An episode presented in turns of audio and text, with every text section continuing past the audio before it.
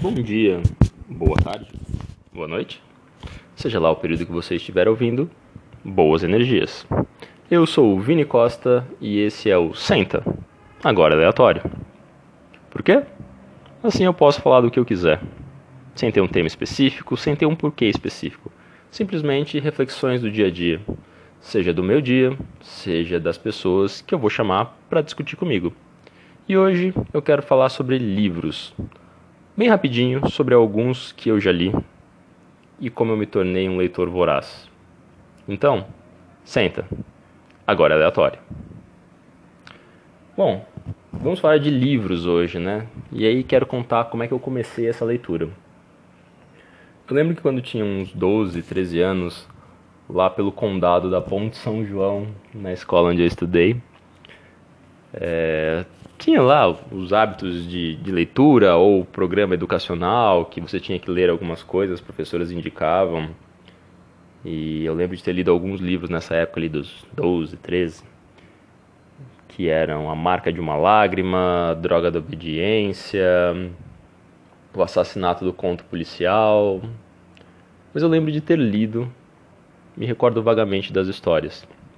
Mas tem um em específico, e acho que foi o primeiro dessa leva de livros não infantis, mais adolescentes mesmo, que se chama Crescer é Perigoso e a autora Márcia Kuptas.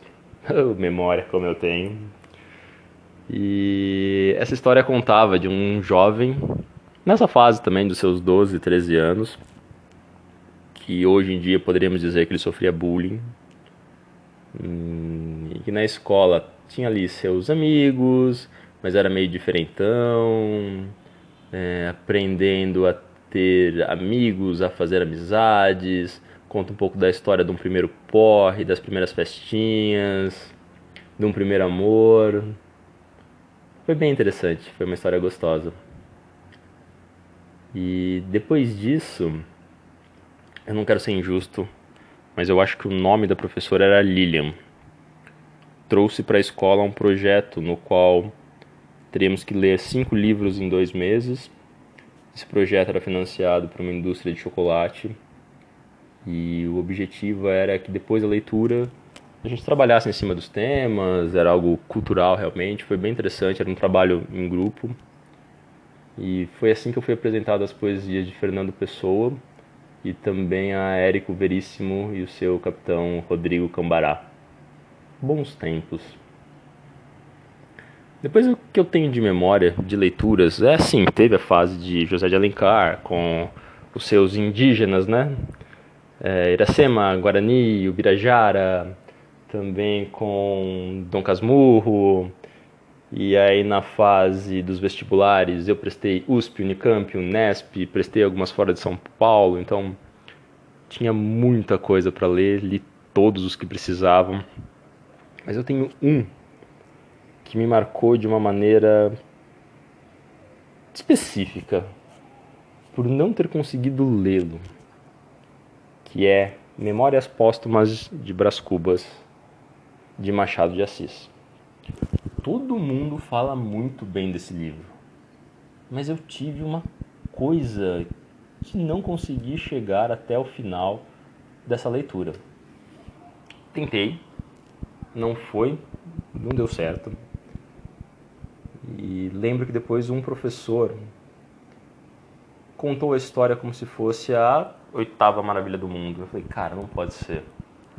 Eu tentei ler esse livro, não foi, não deu, eu tive que ir pro resumo. Como é que essa história na voz desse professor tá tão bacana? E aí eu fui para reler de novo. Tá, continuei achando a mesma coisa. Machado de Assis pode ter sido um gênio, mas eu não gostei desse livro. Mas foi o primeiro que me fez parar numa leitura. Eu lembro também de outro que todo mundo aclama como sendo dos melhores autores e multicultural e que abriu as portas para um monte de coisa, mas 20 mil léguas submarinas de Júlio Verne também não foi um livro que eu consegui ir até o final. Tive problemas com ele. São poucos que isso aconteceram, mas eu tive. E aí depois, faculdade, na primeira faculdade, eu dei uma pausa na leitura. E lembro que aí andando pelas terras do Max Shopping, eu recebi um flyer de um livro que seria lançado, chamado O Código da Vinci. E foi assim que eu fui apresentado à obra de Dan Brown. O primeiro livro não era o primeiro livro, né? Porque o primeiro livro da, da, da, trilogia, se é que assim a gente pode chamar, ou da obra de Dan Brown, é Anjos e Demônios. Mas o que teve maior repercussão foi o Código da Vinci. E aí não sei se porque envolve história, arte, igreja, uma, um realismo ficcional, cultura, questionamentos, mexer com o status quo. Foi um livro muito interessante que me reabriu as portas para a leitura. E aí eu li todas as obras de Dan Brown. O Código da Vinci, Anjos e Demônios, Inferno e todos os outros. Foi um autor que eu gostei bastante da leitura e que eu aguardo para que lance conteúdos novos para poder seguir. Tanto que quando eu fui para a Itália, parte do roteiro era conhecer algumas obras que foram relatadas nos livros. Mesma coisa no Louvre. E foi muito interessante. E aí quando eu vi que eu tinha acabado de ler o outro livro dele chamado Origem, e o meu voo faria uma escala em Barcelona para depois ir para Roma, eu tive que passar alguns dias em Barcelona para poder conhecer as obras de Gaudí. E nesse dia eu andei 36 quilômetros em Barcelona. E que cidade fantástica! Uma gente bonita, umas pessoas educadas, tem praia, tem bares, restaurantes. Barcelona é linda. Eu, todo bonitão, cheguei falando em espanhol em Barcelona, querendo acreditar que estava arrasando, né? Sei falar espanhol, vamos usar espanhol. Mal sabia eu que em Barcelona eles falam castelhano. Parabéns pela minha cultura, né? Mas aí na hora que eu virei a chave e comecei a falar inglês, todo mundo me atendeu muito bem. Leitura te leva a viajar para diferentes lugares. E acho que é disso que eu gosto. Acho que eu comentei lá no, no início que eu sou um leitor voraz, ou pelo menos fui um leitor voraz. Eu tenho aí mapeado uns 300 livros que eu devo ter lido aí nesses meus trinta e poucos anos. E alguns autores marcam bastante por ter uma qualidade de obra bastante interessante. Um deles eu posso afirmar que vale a leitura, mas eu me resguardo a ler no máximo dois por ano e tenho tentado fazer só um, porque os temas costumam ser pesados é John Boyne, o autor do talvez o livro mais famoso dele que tenha virado filme até, virou filme até na verdade, é John Boyne, o autor do Menino do Pijama Listrado. Esse livro por si só vale a leitura. O filme é bom, mas é claro, o livro tem muito mais detalhes. E as outras obras que eu li dele também, como O Garoto do Convés, O Menino no Alto da Montanha, é, Uma História de Solidão, são todos livros muito interessantes. Ele costuma tocar em temas polêmicos, mas do jeito que ele conta, me parece muito verdade. Então tem muito de estudo por trás boa parte dos livros se passa é, com histórias voltadas para Segunda Guerra Mundial, nazismo. Tem uma história que eu li que acaba sendo um pouco sobre alguns crimes acontecidos na Igreja Católica. São histórias bastante interessantes, elas te prendem. É um autor também que quando eu pego para ler, tenho que devorar o livro rapidamente. São histórias passionais e como bom passional que sou, eu tenho que conquistar o mais rápido possível. Tem que me pertencer àquele conteúdo, eu tenho que entender. Isso é bastante interessante. São obras boas, também valem a leitura. Nesse contexto de livros que viraram filmes, alguns os filmes até valem a pena, outros não. O Código da Vinci, por exemplo, é um massacre a qualidade do livro do Dan Brown. Não vale. O Menino do Pijama Listrado já faz uma boa referência à obra do John Boyne. Se você pega para ver outras coisas, por exemplo, a saga do Harry Potter, os livros têm uma quantidade de detalhes impressionante. O que, mesmo os filmes tendo duas horas e tanto, não conseguem reproduzir tudo que está no livro. Mas são justos. Depois você pode pegar outros conteúdos ali que também viraram filmes, mas um específico, um livro que eu chorei copiosamente no final, chamado A Arte de Correr na Chuva. Ah, tá. Se você vai falar sobre o que, que significa é, essa obra ou o porquê de ter chorado, é um livro que conta a história de uma família na visão de um cachorro. Ah, mas é Marley e eu. Não, não é Marley e eu. Marley. A relação do Marley é as pessoas contando a história do cachorro. Já na arte de correr na chuva, é a visão do cachorro sobre a história do que está acontecendo. E acaba sendo um conteúdo muito, muito bom. É, o autor é o, eu acredito que a pronúncia seja assim, Garth Stein. Esse livro estava esgotado. Eu li ele em 2009, 2008 talvez. E lembro de. Lembro claramente quando eu estava no final do livro, porque eu estava fazendo. estava indo fazer entrevista para o meu primeiro estágio num grande banco. E lembro de ter. Eu sempre chego mais cedo, né? Ter parado para acabar de ler o livro, estava adiantado para entrevista. E eu chorei, chorei muito com o final daquele livro. Ah, que delícia. E aí, ano passado, ano retrasado, esse livro virou filme. E por algum motivo eu tinha expectativas altas do que acontecer. Porra, no livro, o, o cachorro vive numa família onde é, os pais da criança são separados e qual a luta que o pai faz para conseguir ter o filho por perto.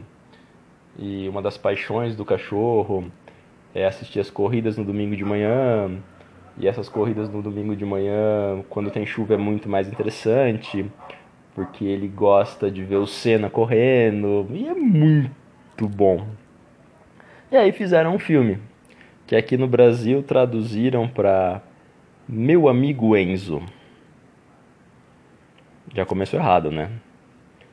E aí você vê o filme, lógico que eu fui ver o filme. Lógico que não teria a qualidade dos detalhes do livro. Mas eu não esperava que ia ser ruim. Mas foi ruim. Se você gosta de cachorro, se você gosta do Senna, se você gosta de corrida, se você gosta de uma boa história, vale ler esse livro. A Arte de Correr na Chuva. Mas leia o livro.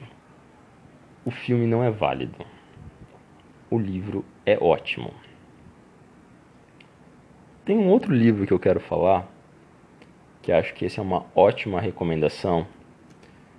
E talvez você deva começar pela palestra ou pelo vídeo que está no YouTube E a, o tema chama-se A Lição Final. O autor, se eu pronunciar de forma correta, é o Rand Pausch. Esse livro eu já li duas vezes, eu, leio, eu dei de presente para umas duas ou três pessoas e eu já ouvi o audiolivro dele, que está na voz do Paulo Betti e está muito bem narrado, umas três vezes. Conta basicamente a história de um professor com sua família, um cara bem sucedido, de bem com a vida, que descobre que tem câncer. E aí a história se desenrola um pouquinho contando o que ele resolve fazer. Ele tem filhos pequenos, ele tem pouco tempo de expectativa de vida e ele quer deixar alguma marca para os filhos dele. E como ele é um professor, ele gostaria de deixar algumas lições, mas de uma forma simples, para que os filhos dele pudessem saber um pouquinho quem ele é. E é nesse formato que ele conta a história da vida dele, é, como ele conseguiu algumas coisas, como ele chegou, alguns desafios, o que ele batalhou para ter. E é arrepiante. Eu conto essa história e toda vez eu me arrepio um pouco. É muito bom, é válido, é uma leitura muito gostosa. O olho vai lacrimejar algumas vezes, é possível que você chore, mas você acaba saindo mais leve dessa leitura. Então procure. A lição final procure A Arte de Correr na Chuva e procure O Menino do Pijama Listrado. São três livros ótimos de serem lidos. Deixam a alma da gente um pouco mais leve. Tem algumas outras coisas? Tem. Por exemplo, esse livro que me deu a ideia de qual seria o meu primeiro episódio no podcast, que foi Roube como um artista, do Austin Kleon. É um livro levíssimo. Eu li em 3 horas as cento e quase 200 páginas que tem. É muito gostoso. Ele fala de uma maneira simples, te faz raciocinar, te faz entender algumas conexões de uma maneira simplista, gostosa, leve. Também é bem, bastante válido fazer uma leitura desse conteúdo. A leitura em si de qualquer coisa é válida. Tá, qualquer coisa não. Mas é importante a leitura para ganhar vocabulário, para te abrir mentes, para dar um horizonte novo, para que você conheça outros pensamentos, para que você não fique só no mundo do virtual ou do digital ou de só ouvir o conteúdo que as pessoas é, falam através do modo visual. Eu tenho um quê nas minhas leituras de para cada personagem construir uma voz na minha cabeça e eu levo esse personagem, vou construindo, me apaixono ou crio raiva. É um processo realmente de desconstrução e construção de ambientes, de cenários, de detalhismo. Acho muito interessante. Aí alguém vai falar: Ah, mas você é meio nerd. Não falou do Senhor dos Anéis. É realmente melhor não falar porque eu não gostei. Então, prefiro não criar caso. Ah, mas tem outras coisas que você poderia ter falado. Por que não vou falar dos livros técnicos que você leu? Ah, claro, podemos falar aqui. Tem livros ótimos, não exatamente técnicos, mas que ajudam a entender um pouco de matemática, estatística e conceito por trás disso. Por exemplo, você poderia ler é... Como Mentir com Estatística. Eu não me lembro o autor, mas é bastante válido, não para que você aprenda a mentir com estatística, mas para que você aprenda os truques que podem ser utilizados quando você está trabalhando com dados e quer passar uma mensagem. seja de uma forma positiva ou seja para suavizar um conteúdo que não é tão positivo. Esse é muito válido. Outros dois livros que eu gostei muito de ler com essa temática e que são válidos para você conhecer um pouquinho como são formados os pensamentos matemáticos, um pouco da estruturação de conteúdos, de testes. Porque a estatística em si, basicamente, ela se formou por experimentos de outras áreas, né? Então, Uma Senhora Tamachá é um livro muito bacana de se ler. Você vai conhecer um pouco de experimentos, entender um pouquinho, ver como é que todas as outras áreas é, podem se aproveitar da estatística para fazer bom uso dela. E aí talvez você esteja aí um dos motivos do porquê eu fui cursar estatística, né, a minha segunda graduação. E fica para uma outra história essa história. E também um terceiro livro chamado O Andar do Bêbado.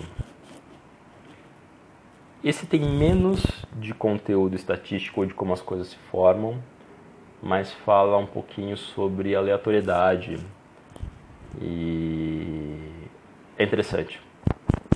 Eu lembro que logo no começo do livro tem um trecho que diz mais ou menos assim: se você ainda não entendeu o comportamento das coisas, a repetição das coisas, é porque você não viveu tempo suficiente. E é.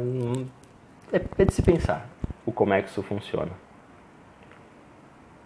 E aí, se quer ler uma coisa que talvez vá fundir os seus miolos um pouquinho, você pode ler Universo numa Casca de Nós, de Stephen Hawking.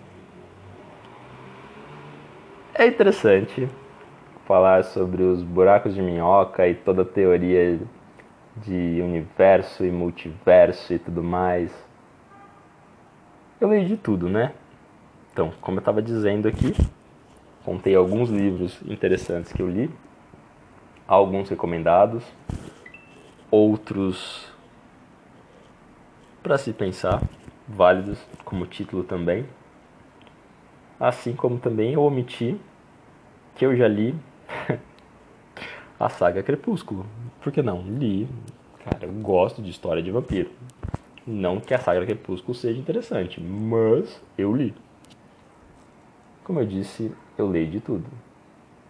Acho que o importante é você fazer aquilo que você gosta, aquilo que te dá um pouco de energia, consegue te desconectar um pouco da realidade para que você aprenda coisas novas. E o podcast para mim tem sido isso, ou vai ser isso, né? Me desconectar um pouquinho da minha realidade, poder falar um pouco mais, contar algumas coisas. Eu já estava com essa ideia, acho que há uns dois anos, já tinha ensaiado fazer algumas coisas, mas não estava do jeito que eu queria. E resolvi criar um escopo diferente para o podcast. A ideia não é fazer monólogo, a ideia não é só contar as minhas histórias ou os meus gostos. A ideia é ter pessoas conversando comigo sobre temas aleatórios. Eu resolvi fazer o primeiro para ter o primeiro, né? Para cravar, começamos. Vou falar em alguns episódios sozinho? Vou, fato. Mas a ideia é trazer gente para conversar com a gente sobre outras coisas, até sobre os livros que eles já leram. E o importante é que eu estava escolhendo um tema para poder fazer o episódio de abertura, não sabia exatamente sobre o que fazer. E aí, lendo o livro Roube como um Artista, vi que seria interessante falar sobre leitura.